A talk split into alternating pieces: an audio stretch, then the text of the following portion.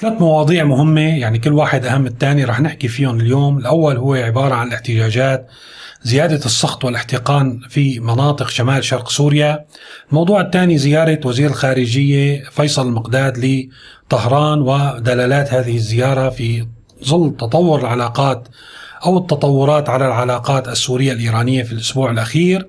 والأمر الثالث هو مجموعة من الأخبار والبرامج على وسائل الإعلام الرسمية نستنتج منها بأنه أزمة الطاقة في سوريا مستمرة أزمة آه، خاصة المشتقات النفطية البنزين والمازوت مستمرة وهي يعني تتصاعد وسيواجه السوريين. طبعا هذا الكلام كان واضح من خلال أحد البرامج رح نشوفه سوا. شتاء بارد للغاية. إذا مرحبا وأهلا فيكم باستعراض أحداث اليوم الاثنين 6 كانون الأول عام 2021 بالنسبة للاحتجاجات اللي عم بتصير بشمال شرق سوريا ناخذ مثلا خبرين من الأخبار. هن أخبار آه، متتالية أو يعني متواترة صايرة تقريبا كل يوم في هيك شيء. الخبر بيقول احتجاجات بدير الزور تنديدا بالوضع المعيشي وممارسات قسد المتكررة. إذا خرجت مظاهرات بمناطق متفرقة من محافظة دير الزور. واقعة تحت سيطرة قوات سوريا الديمقراطية احتجاجا على الوضع المعيشي والممارسات التي تقوم بها قسد من اعتداءات واعتقالات. الخبر الثاني يعني صار في شكل آخر لهذه الاحتجاجات وهو يعني موضوع جديد ولافت بأنه بمدينة الدرباسية بريف الحسكة تم توزيع منشورات ضد وجود قسد هذه المنشورات بتقول بعبارة واحدة باللغة الكردية والعربية أنه حان وقت المحاسبة. طبعا لا شك الناس بشمال شرق سوريا مثل كل المناطق مثل ما قلنا كل السوريين عم يعانوا في هوامش بسيطة ولكن كلهم عم يعانوا من الفقر من الجوع من البرد إلى آخره من نقص المواد بكل الاتجاهات الغذائية مشتقات النفضية الغاز إلى آخره. فإذا عم يعانوا وكتير طبيعي ومنطقي أنه يطلعوا يتظاهروا ويحتجوا إذا أتيح لهم ذلك وبالتالي من يومين كنا حكينا أنه في اقتباس من رواية راجعناها مع بعض لأغاثا كريستي في اقتباس بيقول أنه إشعال النار في الحطب أسهل بكثير من إشعاله في الأرض الخضراء والأعواد اللينة وهذا حقيقي. آه نحن ما بدنا نقول إنه في حدا عم يحرض لا شك إنه آه كل الناس عندها مو بس رغبة رغبة مكبوتة وهن طبعا تأخروا بيخافوا من الظروف الأمنية. لو بينفتح المجال للسوريين كانوا ناموا بالشوارع ثلاث أربع شهور يعني بدون ما يرجعوا على بيوتهم. ولكن آه، يعني آه، ممكن أن يكون هناك طرف يستثمر في هذه الاحتجاجات بشكل أو بآخر ليشكل ضغوط إضافية على قوات سوريا الديمقراطية لتفكيك بعض الملفات المتشابكة والمصالح المتشابكة. اليوم في كثير يطلب من قوات سوريا الديمقراطية من كل الأطراف من الأمريكان من النظام السوري من تركيا. فإذا ممكن أيضا أن تكون هذه الاحتجاجات المحقة والحقيقية واللي ناتجة عن عوز ويعني حالة صعبة للغاية.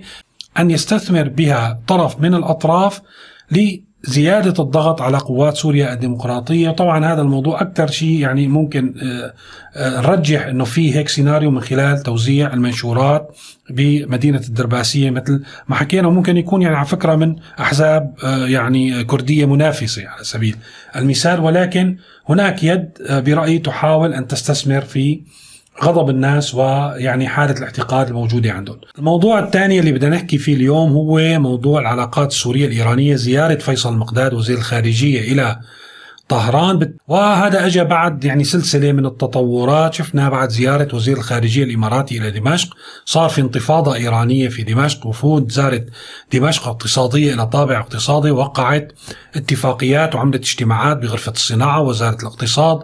فتحوا مركز تجاري إيراني في دمشق وأعلنوا عن آه، إقامة بنك إيراني سوري مشترك معرض للمنتجات الإيرانية. فإذا آه، هناك يعني وكأنهم يقولوا هذه دمشق لنا ونحن أصحاب القرار فيها هي كانت الرسالة. شفنا في تسجيل سابق آه، يوم السبت كيف أن محلل يعني مرتبط بحزب الله تجرأ على النظام السوري ووصفه بناقص الشجاعة وبأن عليه أن يتمثل ب حسن نصر الله في الرد على إسرائيل والاعتداءات الإسرائيلية بقصف بالمثل لاهداف في الجولان، هلا بالنسبة للتصريح الأخير ممكن الواحد يقول هذا يعني هو رأي شخصي أو تجاوز شخصي من هذا المحلل على الموقف الإيراني أو موقف حزب الله من النظام السوري، ولكن لما بيتكرر نفس السؤال من قبل مراسل العالم في المؤتمر الصحفي بحضور وزير الخارجية الإيراني بنفس السياق يتم توجيه الكلام إلى فيصل مقداد بيكون موضوع مؤكد أنه في سياسة عامة لإيران بهذا الخصوص. أنا أقول أنا أقول لك الرد. الرد يحتاج إلى بعض الشجاعة. بنفس الشجاعة التي قام بها السيد حسن نصر الله بجلب مواد الطاقة من خارج لبنان عبر البحر الأحمر إلى البحر المتوسط نفس هذه الشجاعة مطلوبة لكسر هيبة العدو الإسرائيلي. وأقول أنا دائما شوف أي أي عمل تقوم به سوريا وخاصة في الجولان وضربها لقواعد القواعد الإسرائيلية الموجودة لا أحد في العالم يستطيع أن يتنفس بكلمة واحدة ضد سوريا لأن هذه الأرض سورية ومعترف فيها سوريا دوليا ولا أحد له الحق بذلك الملف السوري. تحدثتم أيضا أو تم الحديث أيضا عن موضوع الاعتداءات الإسرائيلية على سوريا. أه، سعادة الوزير ألا تعتقد أنه إذا كان هنالك رد سوري قوي على هذه الاعتداءات من الممكن أن يلجم هذه الاعتداءات ويوقفها؟ إذا إيران تحاول أن تعرقل السيناريو الذي يقول بالتهدئة يقول بإعادة سوريا إلى العلاقات العربية إعادة ترتيب الأمور واستعادة سوريا لعافيتها وتدفع باتجاه التوتر والتصادم لأن أي صدام عسكري سوري يعني هو هي تلوح بهذا الموضوع حاليا ولكن أي صدام هو يعني ابتعاد الصف العربي عن سوريا. مع الأسف هذا الذي يحصل مثل ما صار بلبنان وحرب آه، عام تموز 2006 فإذا آه، تدفع إيران بعكس ما يتم الترتيب له وأعلن عنه من قبل النظام السوري والإمارات أو بعض الدول العربية. وأنا يعني ممكن أن أقول بأن موضوع الأجواء الإيجابية التي سادت بعد زيارة وزير الخارجية الاماراتي إلى دمشق اليوم انتهت تماما من خلال التدخل الإيراني الفج والواضح والصريح وعلو صوت إيران على صوت النظام في هذا الخصوص. هلا موضوع الوفد الإماراتي والوفد الإيراني في طهران كمان ما بريء وكأنه إيران تقول أوكي يمكن إعادة ترتيب العلاقات بين سوريا وباقي الدول العربية ولكن الموضوع عليه أن يمر من خلالي أنا. خطأ أن تزوروا دمشق ولا يمكن أن يحدث هذا في دمشق. إذا أردتم أن تعيدوا العلاقات فدمشق اليوم هي تابعة لنا وعليكم أن ترتبوا العلاقات معها في طهران. هذه هي الرسالة. الموضوع الثالث اللي بدنا نحكي فيه هو شعلة لمبات الرصد الحمراء عنا انذار لأزمة أو تأزيم أزمة موجودة أساسا هي أزمة المشتقات النفطية البنزين والمازوت.